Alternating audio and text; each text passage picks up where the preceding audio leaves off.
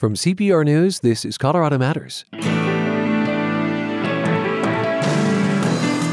Surreal is how the clerk in one of Colorado's largest counties describes the last two years as the big lie has proliferated.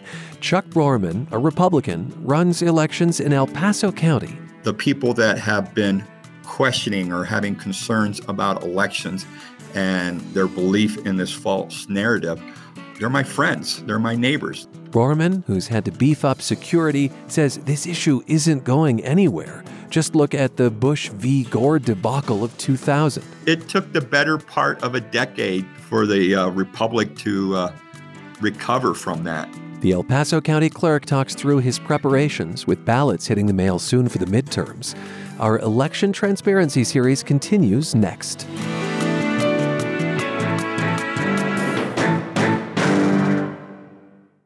What you get on a daily basis from Colorado Public Radio is thanks in large part to an ever growing and dedicated community of support. As a member, you do more than listen, you help fund CPR. Thank you. This is Colorado Matters from CPR News and KRCC. I'm Ryan Warner. It's a peculiar thing. Colorado is widely recognized as having safe vote by mail elections. Yet this is also a hotbed for election fraud conspiracies. That makes the jobs of county clerks here both fulfilling and exhausting. In conservative El Paso County, election denialism abounds, and it's up to the Republican clerk to debunk it.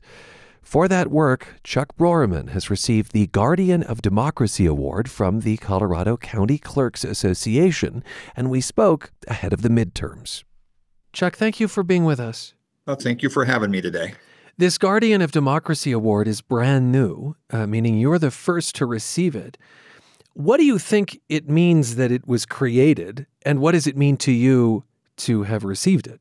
I think it's the embodiment of what all election officials, all county clerk and recorders do, whether it's in Colorado or throughout the country. It's emblematic of the hard work and diligence and fidelity that clerk and recorders, election officials do to safeguard and protect our cherished institution of free, fair, and accurate elections.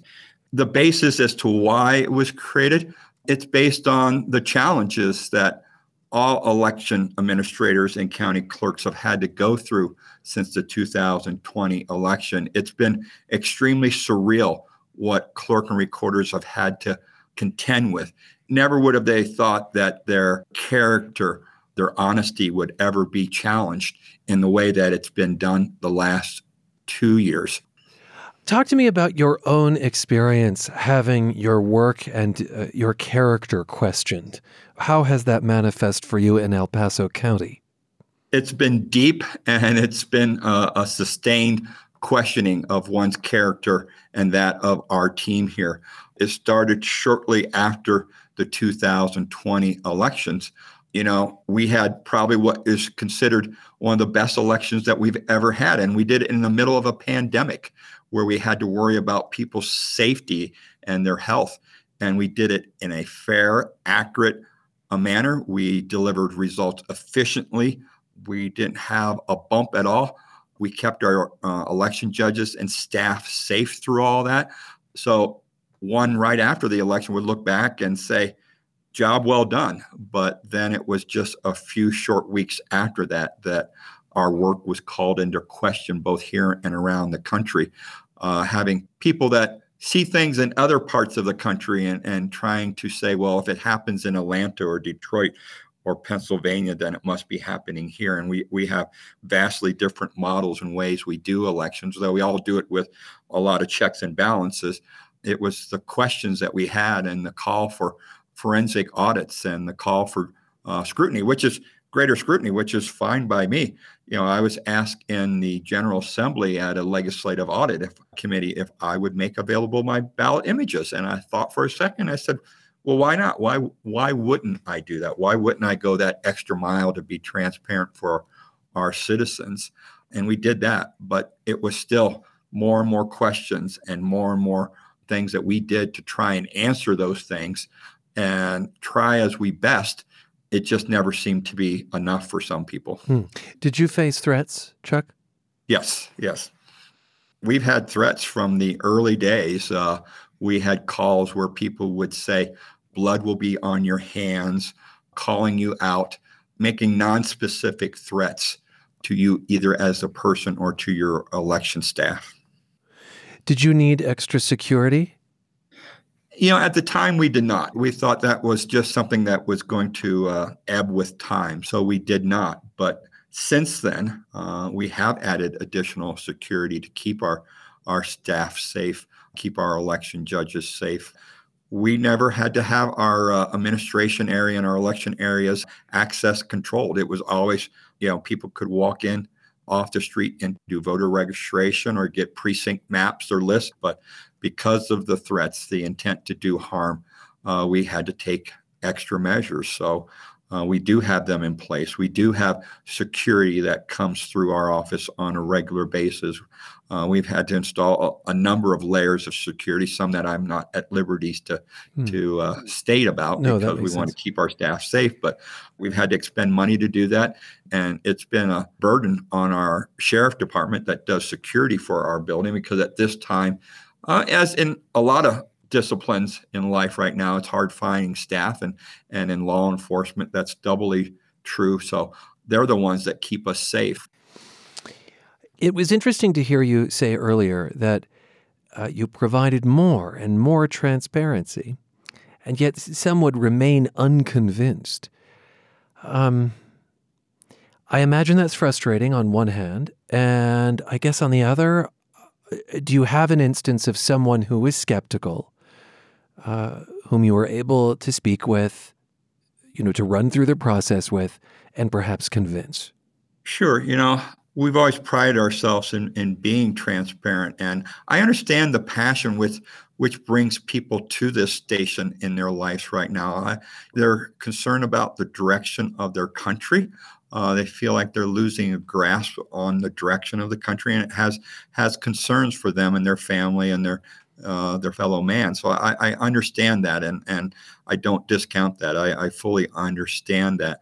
But of the 3,104 counties in the country, there's only a couple that went to the extra amount of transparency that we did. So we made our ballot images available. We made our cast vote records, which is how the machine read each one of those ballots so our citizens could match up and download on their computer the image and how the machine read each and every one of them. We brought in a third party vendor by the name of Clear Audit that retabulated our, our results. We created a ballot audit tool. We made it available for citizens to be their own citizen auditor.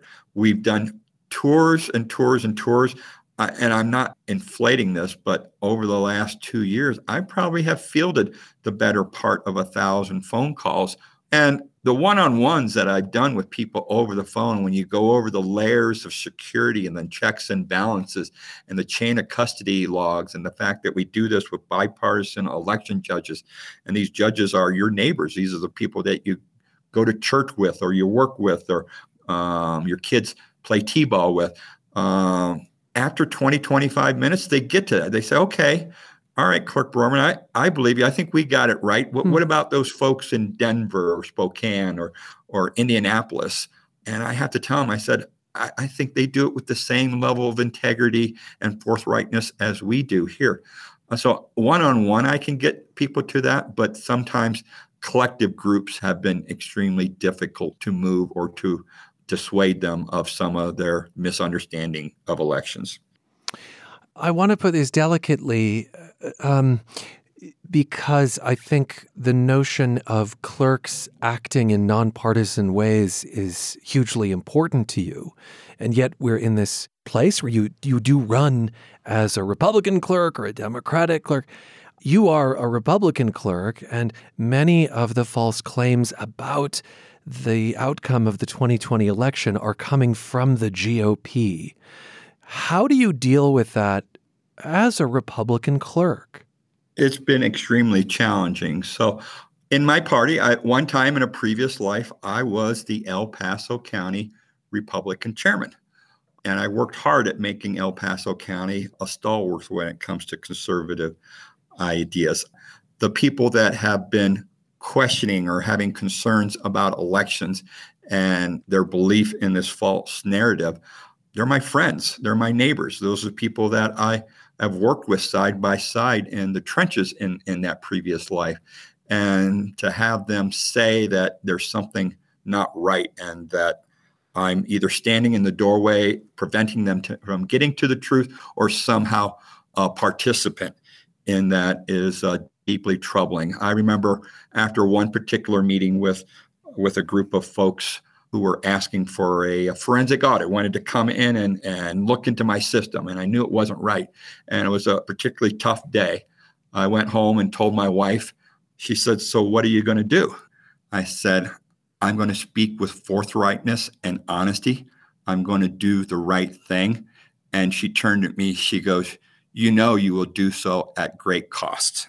And I said, I paused and I said, Yes, I know, but I have to be true to myself. I have to be able to look in that mirror each day and look at that man in the, in the mirror. And that's been the ordeal that I've had to go through for the last better part of two years is having your integrity questioned uh, when you're doing the right thing.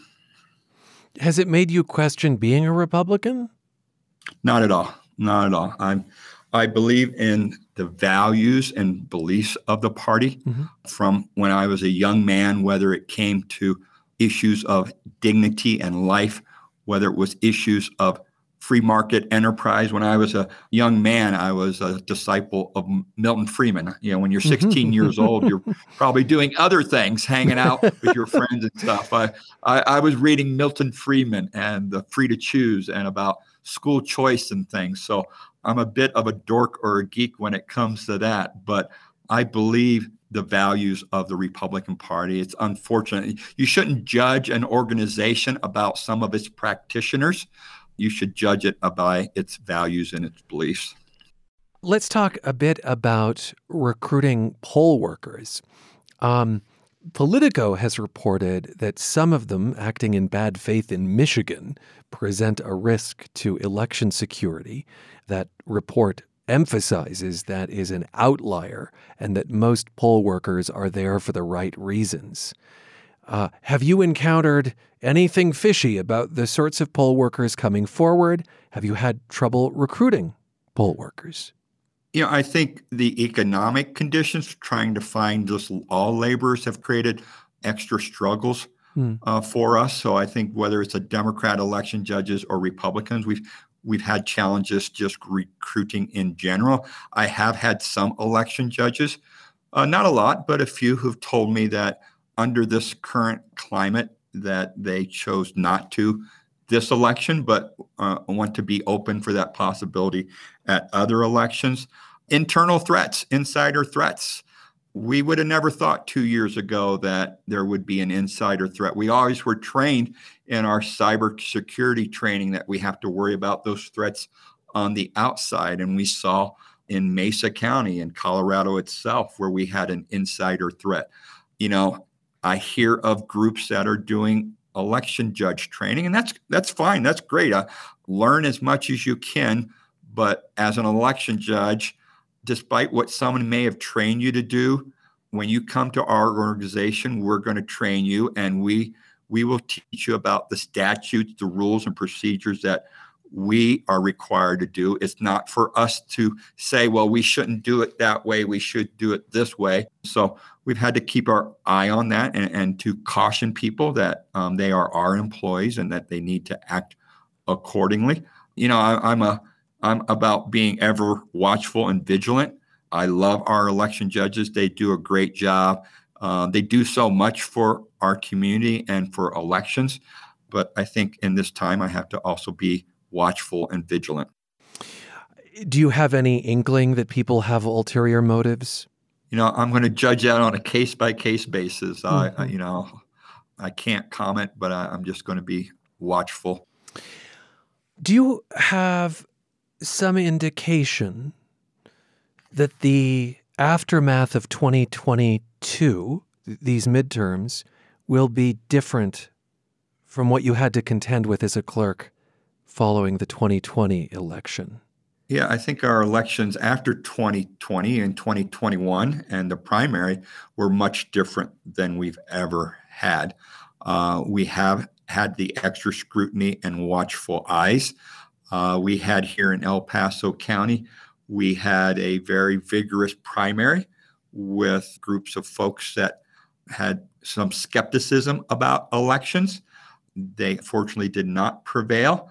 And even despite losing by double digit amounts, uh, sometimes in the case of 28 to 31%, they still didn't believe the results asked for and paid for. They paid for it, wasn't on the taxpayer's dime, paid for a recount.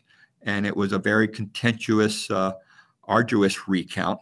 A lot of pushing and pressure and uh, demands on our election system, a lot of misinformation and malinformation that was put out by those folks about the conduct of the election, that something wasn't right. Uh, they characterized our equipment in being in a state of error when it was not. It was doing exactly what it was designed to do. It seemed as though they had a bias or agenda, and anything they saw that caused them pause, it was automatically chalked up as something fraudulent or not right occurring.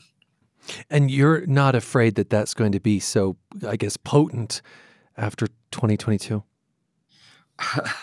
I think this is a 10 year process. Uh, I think hmm. if you look at uh, being a student of history, looking at the 2000 election with what happened in Florida. Hanging Chads, Chuck.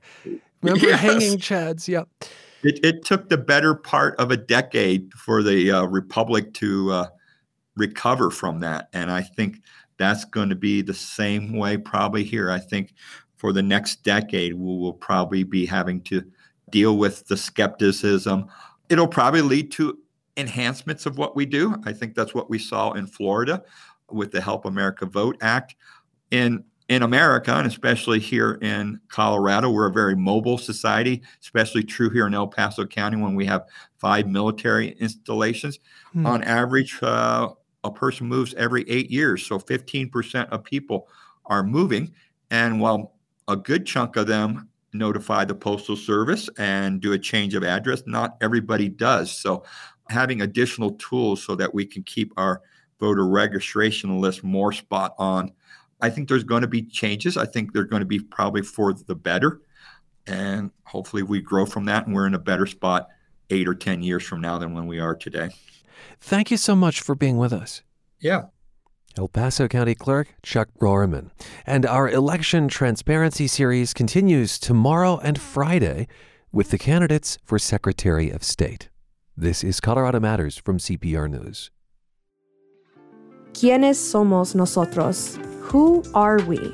I mean, now I feel like a Mexican American man versus just feeling like a part time Mexican and a part time white wannabe guy. I'm May Ortega, and CPR's new podcast, Quién Are We, is all about being Latinx, Hispanic, Chicana, and the beautiful things that make us who we are. Look for Quién Are We everywhere you listen. Mid to late October is when we usually see the first snow in Denver. Last year, the first measurable snowfall didn't happen until December, which, by the way, is the latest first snowfall on record. Let's get some perspective now on weather and climate in our regular chat with Denver 7 Chief Meteorologist Mike Nelson. Hi, Mike. Hi, Ryan. Nice to be with you. In terms of moisture and temperature, how is this fall stacking up against previous ones? Well, we've had about four inches of rain since July, and that's about an inch and a half below normal. Interesting, this is not related to Colorado, but Seattle, which you'd expect to be all wet all the time, mm. has only had a half an inch of rain in the same time, serving a terrible drought in the Pacific Northwest. We're a little bit drier here uh, but it has not been uh, too bad. We've had a few timely rains that have helped out. Okay. Is that all part of the same phenomenon that we'd be fairly dry and Seattle would be fairly dry? A little bit, but we've had a northwesterly flow, which is the continuation of this La Nina trend that we have. The La Nina, as we've talked about in the past, is the cooler ocean water in the equatorial Pacific. It's the cool cousin, if you will, or the opposite of El Nino, and it changes the position of the jet stream and generally man- brings in a northwesterly flow uh, across the United States. So at this particular time, it's kind of missing the Pacific Northwest, driving the storms more to the north of the Pacific Northwest and Canada. And then we catch a little bit of that on the southern fringe. Mm. Well, let's talk about snow. Uh, do you think we might break yet another record in terms of when first snowfall comes? No, I think we'll get it sooner than that. It was December 10th of last year before we had our first snow, and that is by far the all-time uh, longest. It beat the old mark of uh, the 21st of November. Uh, but I'm looking at a couple of signs of a, a front or two that might hit between now and the end of the month and perhaps bring us our first snow. You're looking at a couple of signs. Don't hide this from us, Mike Nelson. What are your sources? oh, just the long range uh, computer models that we look at. Uh, the, the, interestingly, they kind of differ. One that looks like it'd be something in about 10 days, and the other one says, nah, won't be 10 days. It'll be more like about uh, two and a half weeks. But both of the models that I like to uh, look at for long range stuff is uh, indicating I think we might see our first snow before the uh, end of before Halloween. Before Halloween. Oh, all right, the thirty first. Yeah. Um, what what are those models? Who produces those? Are this like uh, NOAA government models or something? Uh, yes, uh, there's a, a, couple of different models that the United States does. The Canadians have a model, the Europeans have a model, the Japanese have a model, and they all have different physics in them and different uh, layers that they slice and dice the atmosphere into, and then they run that through their supercomputers. And so it all has the same data going in, but then these models do all of these uh, calculations, and you can very often get very different things coming out. You might remember with uh, Ian the hurricane that mm. uh, they showed a lot of those what they called spaghetti models and it showed all those different squiggly lines of where the track of the hurricane would be each one of those different uh, computer programs will come up with a slightly different answer and then you can kind of take the consensus of that and perhaps hope that the the accuracy is meeting in the middle that's interesting. Is there one model you find to be more accurate than another? Like, do you place a lot of uh, I don't know, uh, trust in the Canadians, for instance, or something like that. Is one bo- interesting to note that with uh, with years of experience, you kind of find that in certain situations, uh, the uh, the American model might work better than the European model will, or in certain times, it seems like one or the other might be uh, just performing better, almost like it, uh, personification would be like an athlete is having a good run. Hmm. Sometimes it seems like the models handle a given weather situation. One might do it better than another. We know that climate change brings more weather extremes. Could we see perhaps fewer snowstorms, but maybe more intense ones? There's that possibility. Climate change changes everything. It makes droughts more droughty. It makes floods wetter. It makes heat waves hotter, and it can even create cold waves because you might remember a couple of years ago when Texas got completely frozen out and they lost their power and a big problem a couple of winters ago. Uh, there was a displacement of the jet stream that drove the cold air from where it would normally be up in Canada far southward. And that's a phenomenon called Arctic amplification. As the Arctic gets warmer, the jet stream flow gets a little weaker, if you will, and gets more bendy and almost like you think about a, a slow moving, meandering river that would get big swirls and changes in it.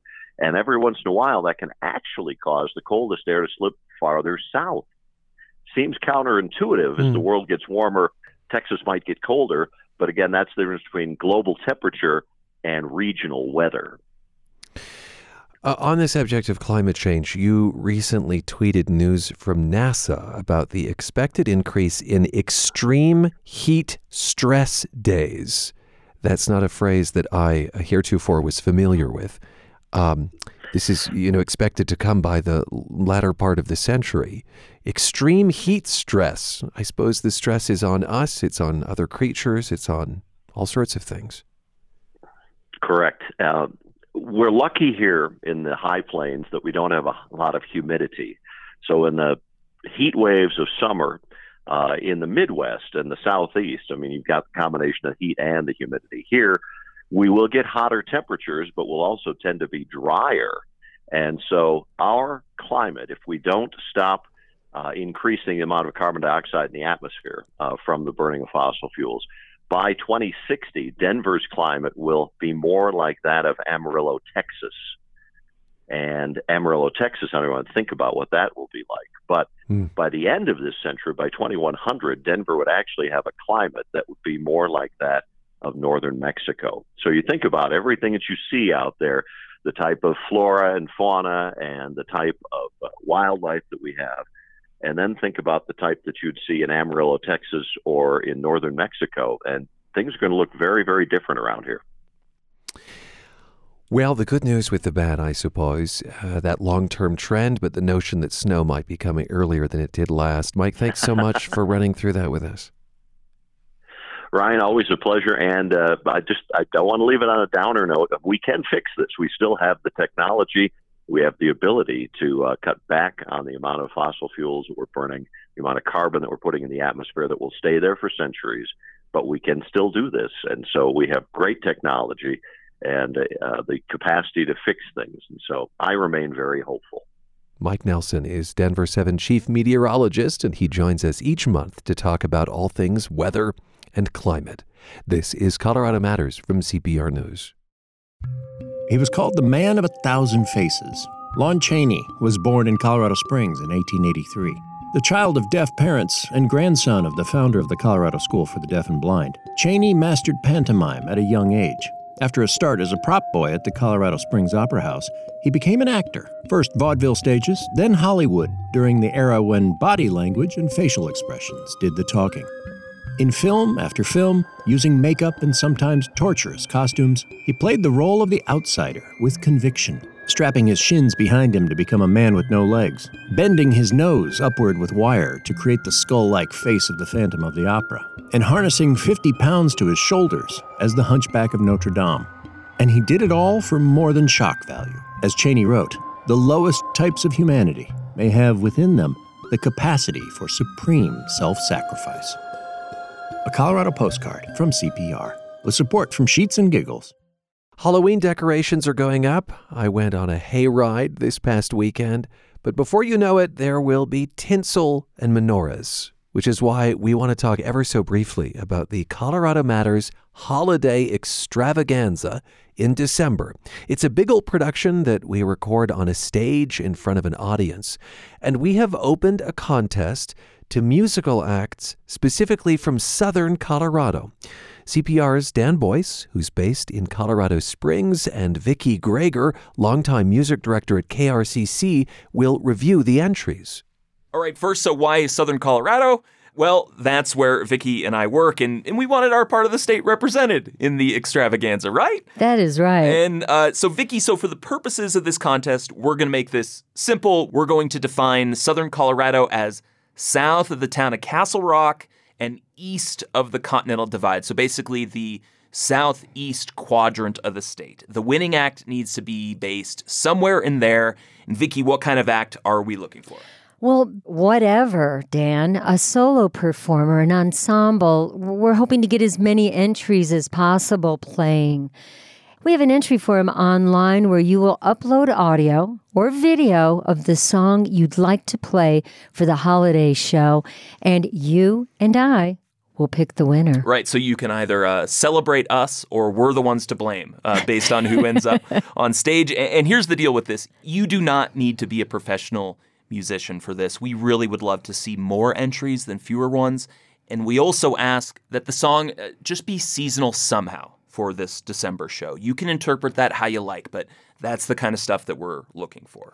Yeah, also, I mean, we welcome covers of holiday songs, but what we'd really prefer to hear are your original songs that celebrate or mark the season. Even better if it celebrates the season and how about Southern Colorado as well? Brilliant. Yeah, so please uh, reach out to any musicians you know in Southern Colorado you think might want to enter. Not only would that act get to perform in front of the live audience for the show, but the song will also be broadcast statewide on Colorado Matters. And we're telling you right now because this is when the contest is open, now until the end of October. That's right, a Halloween deadline for your Christmas, Kwanzaa, Hanukkah, or other December holiday song. And you can find the entry form at krcc.org slash holiday contest. Yep, that's krcc.org slash holiday contest. Thanks so much, and we can't wait to hear your songs. Dan Boyce and Vicki Greger. And in addition to the statewide exposure, this is a paying gig. We'll put you up in a hotel near the venue as well. Happy holidays. Can't wait to see what comes in. I'm Ryan Warner. This is Colorado Matters from listener supported CPR News and KRCC.